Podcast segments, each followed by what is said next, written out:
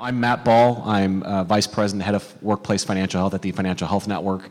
We are a five oh one c three nonprofit whose mission is to improve financial health for all, especially those who are the most vulnerable.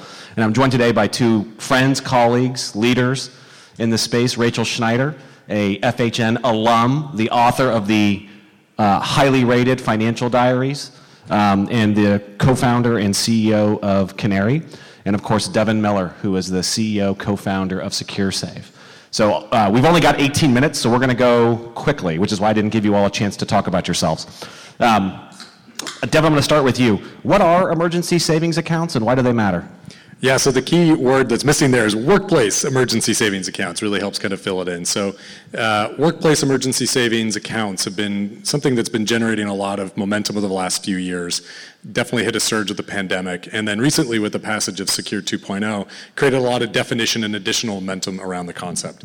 But basically what they are, it's, it's easy to kind of think about them in terms of like a four oh one k or health savings account.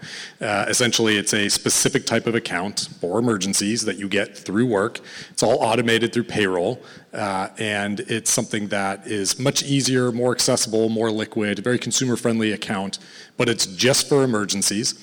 And the employer typically is going to provide an additional incentive, again, similar to a four oh one k or an H S A. And um, it's really designed to help do a few things. One is reduce four oh one k withdrawals or hardship loans or just early access to your retirement plan. Uh, it's meant to kind of build a bridge to help people get into retirement easier. And it's really just a, a way to create more liquidity for low to moderate income employees, which is proven to be really important for them, but also for the employers. Yeah, and certainly I think we've all seen the data around the number of Americans who can't afford a four hundred dollars emergency. Um, it's ubiquitous and pernicious across our economy. Rachel, so Canary does something a little bit different but sort of similar in helping build short-term liquidity options for uh, workers through the workplace. How do you think about an emergency relief fund in relation to an emergency savings account?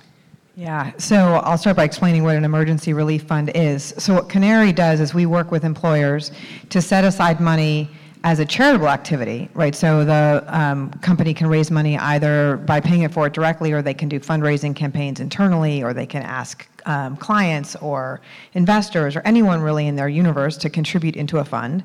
For all of those individuals, it's a charitable de- deduction. And then that charity can give money to employees when they experience a crisis.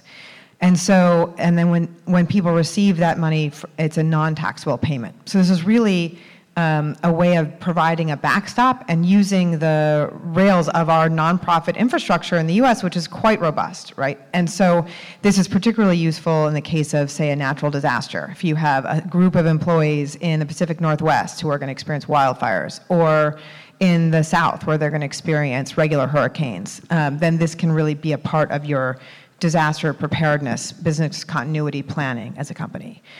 But the reason I think it's so important to think about this um, alongside and really not in comparison with emergency savings is that in general, when we think about financial health and well-being, we think about, well, what are, what are the things I should take care of myself? What, what can I do?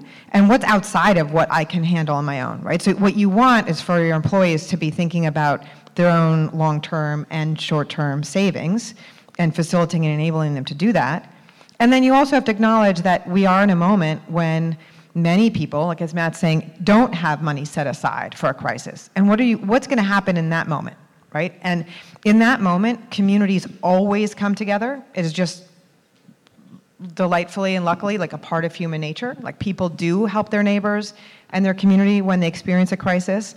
Employees do contribute to their colleagues' GoFundMes, right? So how do you elevate that practice and make it a consistent part of a workplace culture um, is really what Canary is about.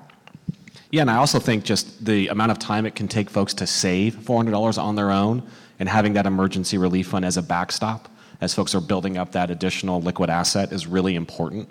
Um, there's plenty of great research out there about certainly employer contributions and their support, but recognizing that people maybe aren't going to have a five hundred dollars emergency account when they sign up with SecureSave can be a real bulwark. And we saw emergency relief funds really start to gain even more prominence during the pandemic.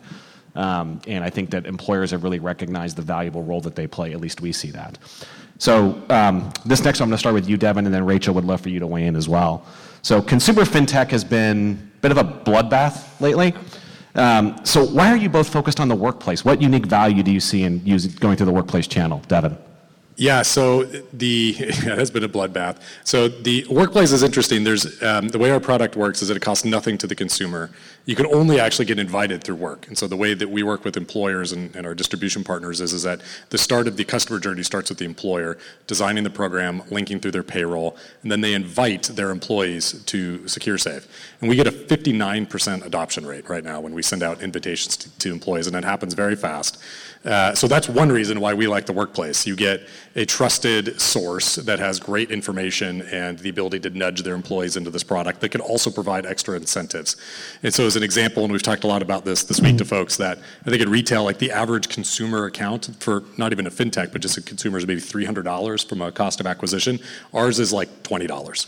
Um, and the behavior that we see from there on after is amazing. It's super high retention, about eighty-eight percent retention per year. Really natural growth of deposits, which is a great story for the consumer and, and the problem we're trying to solve. We see people get to four hundred dollars in four to five months, one thousand dollars in about thirteen months, and they love the product. And so when you involve that trusted um, you know, advocate uh, that can also provide extra incentives and has really great information that can streamline the onboarding, you get a really magical experience.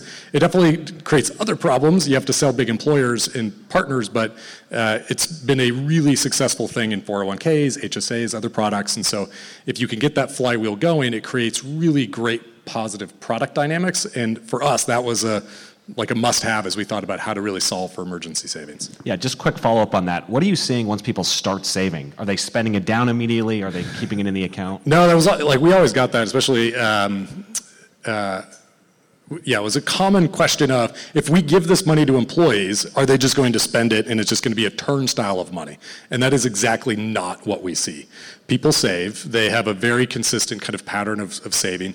The average user only takes money out twice per year. It's very specific amounts. And um, they love the product. They check it all the time. Even the amount that the employer matches typically is not coming out of the product in any large amounts. And so they really do want to save. Yeah, and that's consistent with also the behavioral science research around mental accounting, that if you create a specific account for a specific purpose, people overwhelmingly tend to use it for said purpose, um, which is another valuable. So Rachel, back to you in terms of Canary strategy as to why workplace. Why is this the place you all have chosen to start your distribution network? So... Um For a few reasons. I mean, one is that I do think employers really see this need, right? They see that people are struggling, and they, so when we are talking to H R leaders about our product, what we hear from them often is stuff, is a storyline like this. We know our employees are experiencing a high inflation environment, right? Six percent. Luckily, it seems to be going down, but that doesn't change that for many people, their basic cost of living has really increased. But when they think about their business dynamics, they're worried about a recession. They don't feel like they have the room to just increase people's wages by six percent, right? Nobody's doing just a cost of living adjustment based on the inflation that we've seen. So that means that H R leaders know that their people are struggling, and they don't really know how to engage with that necessarily. Like it's it's a it's a painful thing to know, for example, that you have employees on your staff who can't make rent.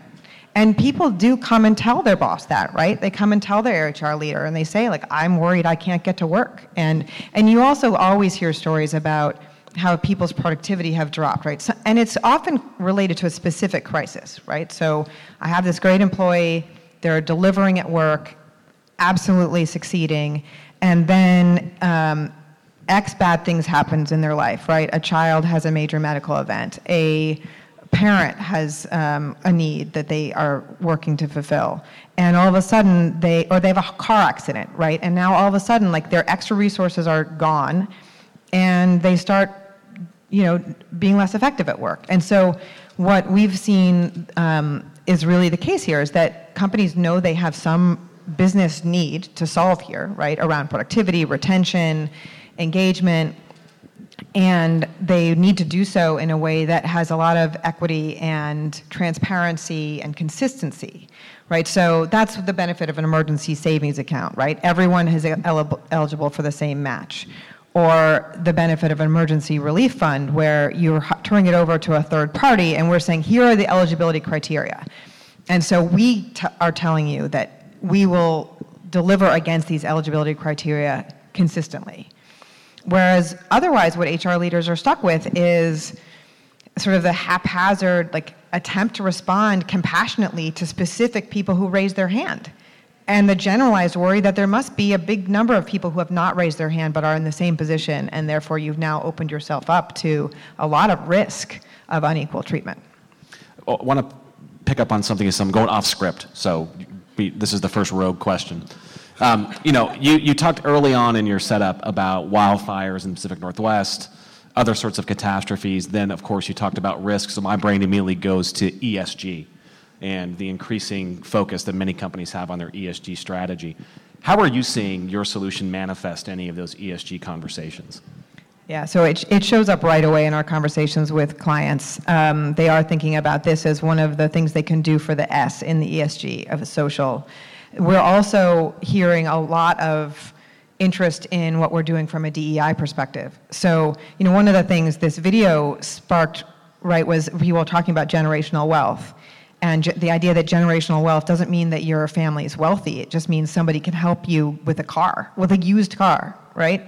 So that's the dynamic amongst communities in general, right? When you think about that wildfire example or the hurricane example, what you see is that lower income neighborhoods are much less able to bounce back. And that is because they just, in general, have less wealth. They, in general, have less cushion. People share with each other just as much. They're just as helpful with each other. They're just as kind. They're just as compassionate. They just have less money to give.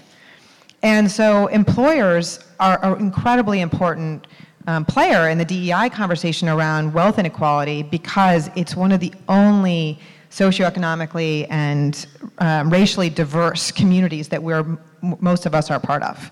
Um, and so often we see real excitement about the idea of an emergency fund within a D E I strategy.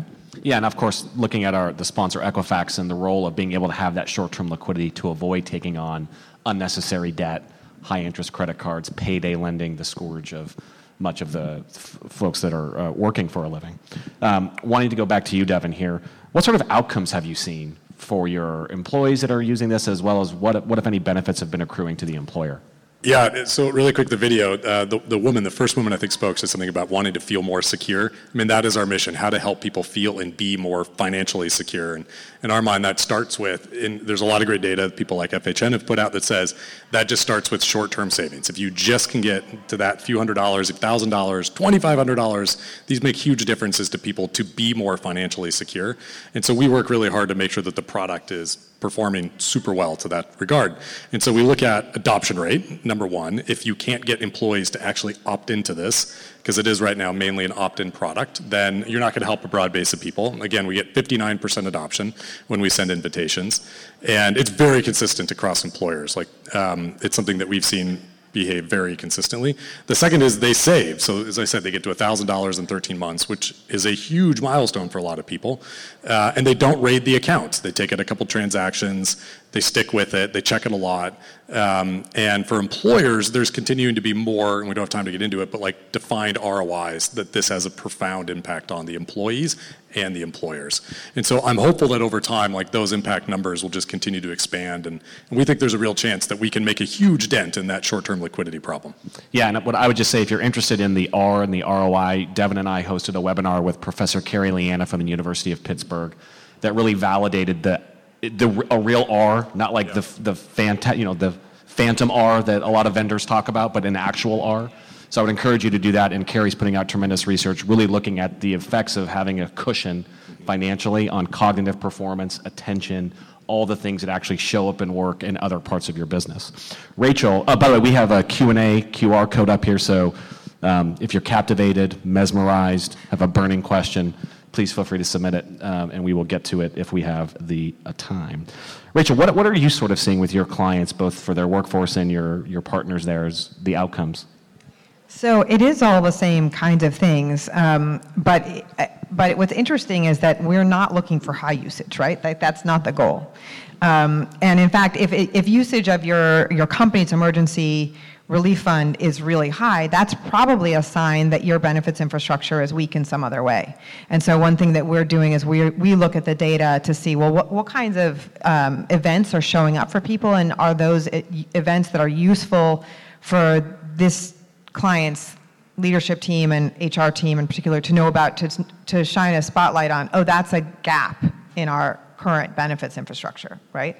So what we're looking for is really um, a generalized, like, improved peace of mind. So you could think of this as, and, and the point you were making, Matt, around um, people do use the money, use money in the ways that they are intending to use it. So if I have an emergency savings account, I'm going to wait till I have an emergency and I'm going to use that savings account. Um, Similarly, you want people to feel like, well, this is a backstop I have access to when I really need it, um, but I'm not going to use it otherwise. And so in the companies that where we're seeing sort of the sort of highest quality applications, as you will, what we're looking for is that people understand the program well enough to apply and have, and then we have a high acceptance rate. Right, so the metric we care about a lot is that we don't get people applying and getting denied because they didn't understand what this was for and weren't, in fact, eligible. Um, and we're looking for, um, we collect a lot of data, so we are asking people after the fact, did how did this money help you? And we're looking for um, both some things around employee engagement, like, so how did this make you feel about your employer? But also, um, what negative impacts in your life did you avoid because you received this help, right? And so we hear some pretty distressing things, right? Like, I was able to not downgrade my food choices. I was able to not get evicted. I was able to not pay my bills late. I was able to not take out a high-cost loan. And we're really looking for those as the main outcomes. Yeah, because the ripple effects of that are just so pernicious downstream. Devin, this is probably a question aimed squarely in your bullseye. Yep. So. Um, Go ahead and start. Yeah, I'll be really quick on this. The question is, how do you get employees or employers to contribute to the employee savings, and what is the typical match amount rate? So the typical match amount rate is only about one hundred to one hundred fifty per employee per year. And so that's actually part of the first answer, which is it's not a lot for a lot of employers, especially when you consider, and you mentioned it, like cost of living. We're not going to just give employees, inflation is cost of living. Um, so a lot of employers are trying to think about how to provide more without going all the way. The other component is a lot of employers already have big budgets set aside for financial wellness or wellness benefits overall, and they're looking for the biggest bang for the buck that has the most kind of sticking power, that is the easiest to track the impact. And that's where emergency savings and emergency relief overall have a very clear uh, value add. And um, and so the employers, somewhat surprising even to us, eighty to ninety percent provide an incentive. And it's very visible to the employee. And so that's an added incentive as well, which is, is that the employee sees it, it's very tangible. And yeah, we, it, it's actually been a lot easier than we expected, to be honest. Yeah, and you you were very humble earlier, but a fifty-nine percent utilization rate on what is essentially a voluntary benefit. If you've ever worked in voluntary benefits, that's an astronomically high number. And while SecureSave is awesome, Devin, um, I've seen that across other emergency savings yep. platforms as well. So there seems to be something really attractive to the workforce about this type of Correct. Benefit. It's very popular. The topic of emergency savings and relief is hugely popular with, the, with employees, and so that's a big part of it as well. Yeah. Yeah. yeah. Right. Well, I was going to say a related point is um, one of the features that that an emergency relief fund brings is that employees can donate into the fund, right? And some employers are worried about that ask, like how, like why am I asking my staff to contribute, but actually you see people contribute in pretty high percentages also. And I think um, one way to, that people think about this is, well, I'm doing my own savings and I'm also going to contribute to this pool because I know some people are going to be worse off than me, or I want to, I just want to be part of this universe, right? This is my community. And people want to give. It feels very good. We're out of time, but I'm going to say, what's one thing you want this audience to take away? And I'll let Rachel go first, then end with Devin. Um, yeah, I, I think, you know, overall, we've had good conversations this week, and what's resonated with people is, I think, is what I said earlier. Emergency savings is like one of the top priorities for average people right now. If you ask them, that's it. So I think it's good for both of us. Like, this is a huge topic that's popular with the average person. It's a great way to sell to the workplace. Um, both of the offerings, I think, are really exciting that way. And I know Rachel and I would both be excited to kind of tell the stories of this particular set of use cases and how it's sold to the workplace. And uh, so... All right, uh, that's perfect. And I, that's perfect. Thank you for wrapping it up for us. And I would add also that um, uh, the reality is the workplace is a really important place to environment in which to think about the financial health of Americans. Really important. The most important financial event in anybody's life is their workplace. Like that's the that is the biggest driver on people's financial well-being, and so it's really exciting to be part of of leveraging that moment, that experience in people's lives for their benefit. I actually have one question, and it's probably a dumb question, but I'll I'll say that. Is, are either one of these tax tax uh, free? Like, is that pre-tax that they're putting these into these accounts? So workplace emergency savings accounts are all post-tax. Okay. And the quick answer is, in a weird way, that's a positive, and I'll just leave it at that. Yeah, they don't have they're to a little counterintuitive. On it after. Correct. Yep. Yeah. Yep. So. Right. And the, the tax treatment of emergency relief funds is that you can, there's, that there's all operating as a charitable activity, so donors are able to um, include their donation as a charitable deduction on their oh. taxes, so that is has a tax benefit. And individuals who receive a grant, it's non-taxable. Is so, it set up as a five oh one c three?